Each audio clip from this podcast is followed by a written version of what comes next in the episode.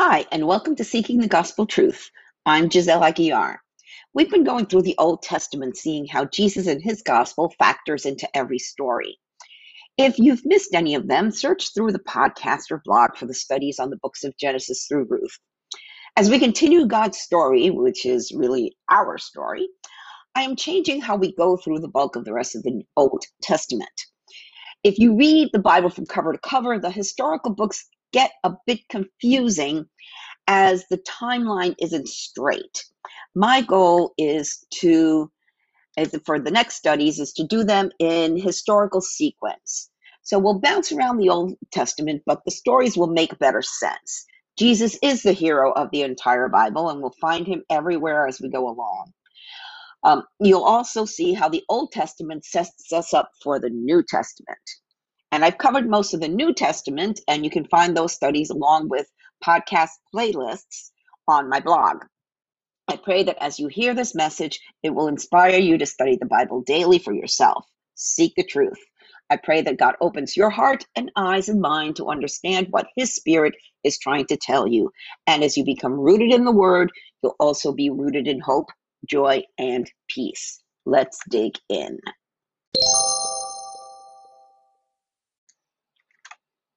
1 Samuel 17, being bold and courageous when facing the giants in your life. Here we have another famous Bible story David and Goliath. The name Goliath today signifies any giant thing, problem, or issue that we may face in our lives. David is the underdog facing this huge colossus of a man, the, the Philistines' champion, or is he? Let's dig in. And you got to click on over to my blog because I have a picture that I took over the weekend in our trip to Route 66. Um, it's a giant head. Just thought it was appropriate and a little fun to throw in here. It's called Giganticus Headicus. And it's actually sitting at mile marker 75 on historic Route 66 in northern Arizona.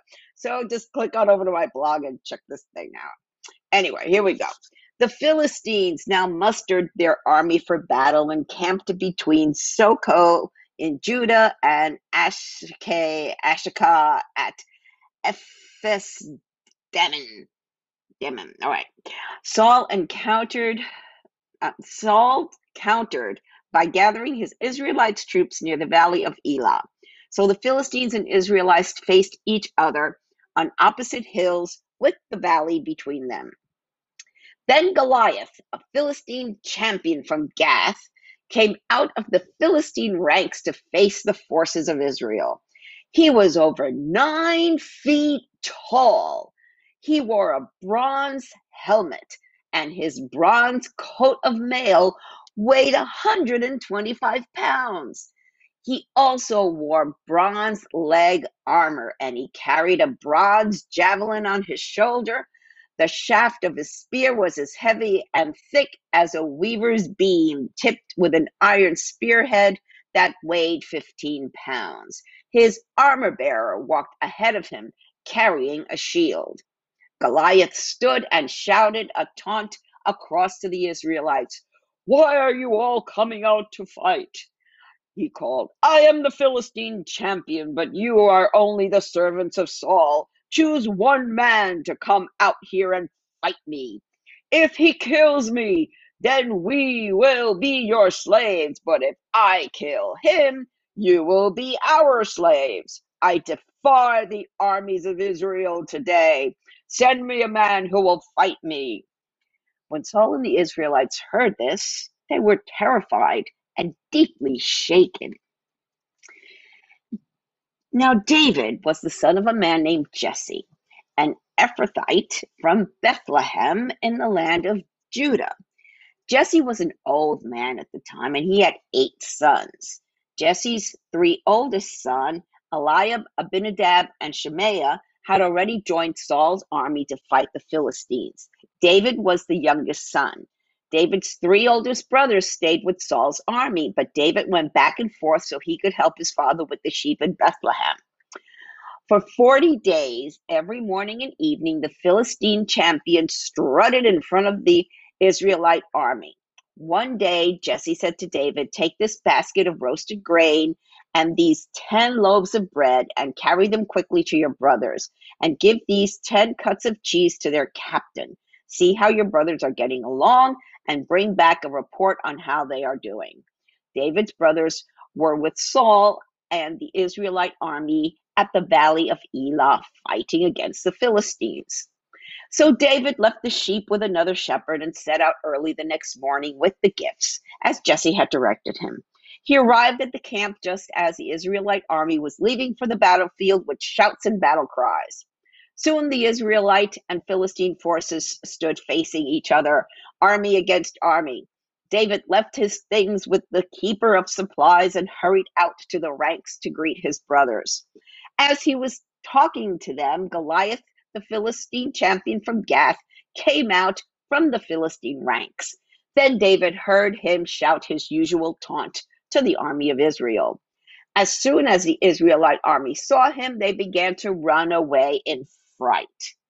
Have you seen the giant? The men ask. He comes out each day to defy Israel. The king has offered a huge reward to anyone who kills him. He will give that man one of his daughters for a wife, and the man's entire family will be exempted from paying taxes. Not a bad deal. David asked the soldiers standing nearby, What will a man get for killing this Philistine and ending his defiance of Israel? Who is this pagan Philistine anyway that he is allowed to defy the armies of the living God? And these men gave David the same reply. They said, Yes, that is the reward for killing him. But when David's oldest brother, Eli- Eliab, heard David talking to the men, he was angry. What are you doing around here anyway? He demanded. What about those few sheep you're supposed to be taking care of? I know about your pride and deceit. You just want to see the battle. What have I done now? David replied. I was only asking a question. He walked over to some others and asked them the same thing and received the same answer. Then David's question was reported to King Saul, and the king sent for him. Don't worry about this Philistine, David told, told Saul. I'll go fight him. Don't be ridiculous, Saul replied. There's no way you can fight this Philistine and possibly when You're only a boy, and he's been a man of war since his youth. But David persisted. I have been taking care of my father's sheep and goats. He said, When a lion or a bear comes to steal a lamb from the flock, I go after it with a club and rescue the lamb from its mouth. If the animal turns on me, I catch it by the jaw and club it to death. I have done this to both lions and bears, and I'll do this, I'll do it to this pagan Philistine too, for he has defied the armies of the living God. The Lord who rescued me from the claws of the lion and the bear will rescue me from this Philistine. Saul finally consented. All right, go ahead, and may the Lord be with you.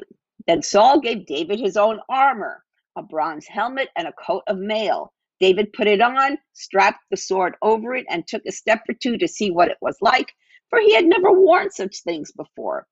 I can't go in these, he protested to Saul. I'm not used to them.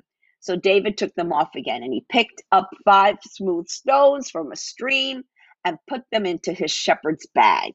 Then, armed only with his shepherd's staff and sling, he started across the valley to fight the Philistine. Goliath walked out toward David with his shield bearer ahead of him, sneering in contempt at this ruddy faced boy. Am I a dog, he roared at David, that you come at me with a stick? He cursed David by the names of his gods. Come over here and I'll give you your flesh to the birds and wild animals, Goliath yelled.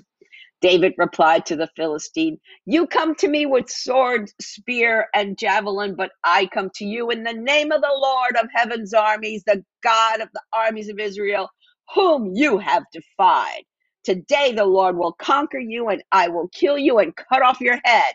And then I will give the dead bodies of your men to the birds and wild animals, and the whole world will know that there is a God in Israel. And everyone assembled here will know that the Lord rescues his people, but not with sword and spear. This is the Lord's battle, and he will give it to us.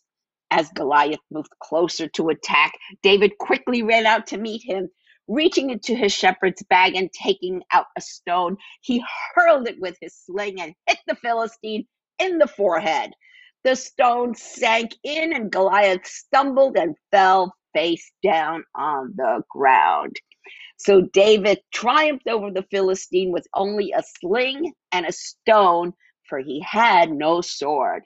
Then David ran over and pulled Goliath's sword from its sheath. David used it to kill him and cut off his head. Wow. When the Philistines saw that their champion was dead, they turned and ran. Then the men of Israel and Judah gave a great shout of triumph and rushed after the Philistines, chasing them as far as Gath and the gates of Ekron. The bodies of the dead and wounded Philistines were strewn all along the road from Shaaraim as far as Gath and Ekron. Then the Israelite army returned and plundered the deserted Philistine camp.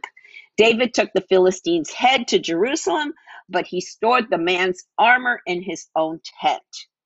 As Saul watched David go out to fight the Philistine, he asked Abner, the commander of his army, Abner, whose son is this young man? I really don't know, Abner declared. We'll find out who he is, the king told him. As soon as David returned from killing Goliath, Abner brought him to Saul with the Philistine's head still in his hand. Tell me about your father, young man, Saul said. And David replied, His name is Jesse, and we live in Bethlehem. Wow, what a story. Well, the year is 1024 BC. King Saul was a coward, terrified and deeply shaken.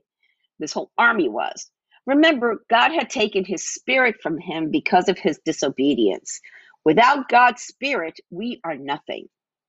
For 40 days, Goliath taunted the Israelites. Where else have we seen 40 days? Well, in Genesis, it rained for 40 days and 40 nights when God flooded the earth. In Exodus, both times that Moses went up um, to Mount Sinai to talk to God, he was gone for 40 days. In Numbers, the 12 Israelite scouts were exploring the promised land for 40 days. Jesus was in the wilderness, taunted by Satan for 40 days. And you can uh, read that in the Gospels of uh, Luke and Matthew. And I've got links in my blog and also links for the other stories. And we'll see 40 days again and again as we go through the Old Testament. Why 40 days? Well, God tested the patience of the people. Noah had to have patience. There was nothing he could do but sit in the ark and take care of the zoo the Hebrews didn't have uh, patience as they waited for Moses to come down from the mountain and they went and created their own fake God. When the Israelite scouts came back, instead of trusting that God would protect them and fight their battles, 10 out of the 12 managed to convince the people that the giants in the land were too big for them to fight. Ha ha. When Jesus is tempted, he was being tested just like we are tempted and tested every day. Gratefully, he did not succumb to the temptations of the devil, and we need to call on the strength of his spirit to help us when we are tempted. So here comes David, a kid sent by his father with food for his older brothers, who are waiting there along with King Saul. For what? For what? For one man to stand up and say, I'm going to fight, and here comes this boy. But again, we see the hand of God in this. There are no coincidences. Remember, obviously, the Israelite army was out there for such a long time, they had to be hungry. To Saul, David was just a kid who played the harp and soothed his troubled soul. This kid had the courage and boldness to face the giant that had Saul and his entire army paralyzed. David used what God gave him his experience fighting off wild animals, protecting his father's sheep which goes to show that when we have trials and have to deal with stuff, we are in training for something bigger. Courage to face any adversity and the power of the Holy Spirit. And we read in the book of Isaiah in chapter 40, starting in verse 28 Have you never heard? Have you never understood? The Lord is the everlasting God, the creator of all the earth. He never grows weak or weary. No one can measure the depths of his understanding. He gives power to the weak and strength to the powerless. Even youths will become weak and tired, and young men will fall in exhaustion.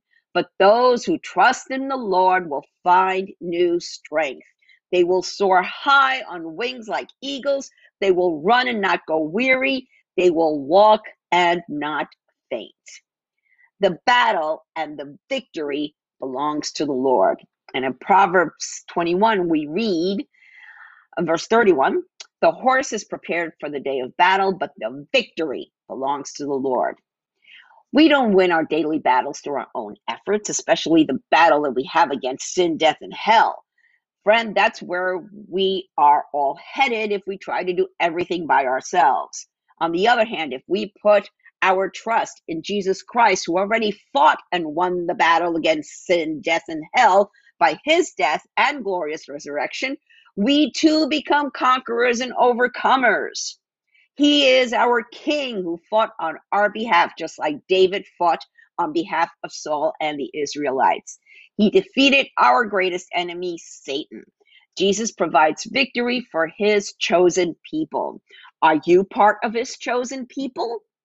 You're not sure if you're saved or not. If you truly want to be born again and have the assurance of salvation, receive the Holy Spirit and get a one way, non-stop ticket to heaven and that you won't be left behind at the rapture.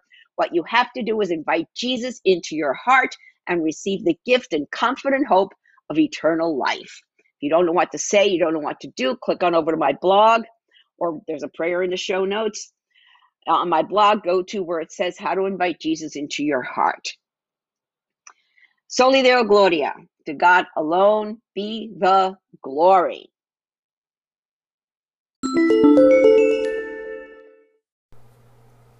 Thank you for listening to this episode. I pray that the Holy Spirit, the author of Scripture, touched your heart to reveal the gospel truth that our hope of salvation is through Jesus Christ alone. If you have any comments or questions, feel free to reach out to me via my website or social media. I encourage you to read the Bible daily and seek the truth for yourself. I recommend that you download two free Bible study apps the YouVersion Bible app and Through the Word. Friends, we are living in strange, crazy times, the last days, the end times. But know that things aren't falling apart, they are falling into place. Jesus said in Revelation 3 20 to 22, Look, I stand at the door and knock. If you hear my voice and open the door, I will come in, and we will share a meal together as friends. Those who are victorious will sit with me on my throne, just as I was victorious and sat with my Father on his throne. Anyone with ears to hear must listen to the Spirit and understand what he is saying to the churches. Jesus is knocking. It's up to you to open the door. Peter told us in 2 Peter 3 9, the Lord isn't really being slow about his promise, as some people think. No, he is being patient for your sake. He does not want anyone to be destroyed or perish but wants everyone to repent. Jesus is coming back soon. Are you ready? Repent of your sins and invite Jesus into your heart right now. If you don't know what to say, there's a prayer in the show notes and on my blog. Jesus said in Matthew 24 14, and the good news about the kingdom will be preached throughout the whole world so that all nations will hear it, and then the end will come. Soli Deo Gloria. To God alone be the glory.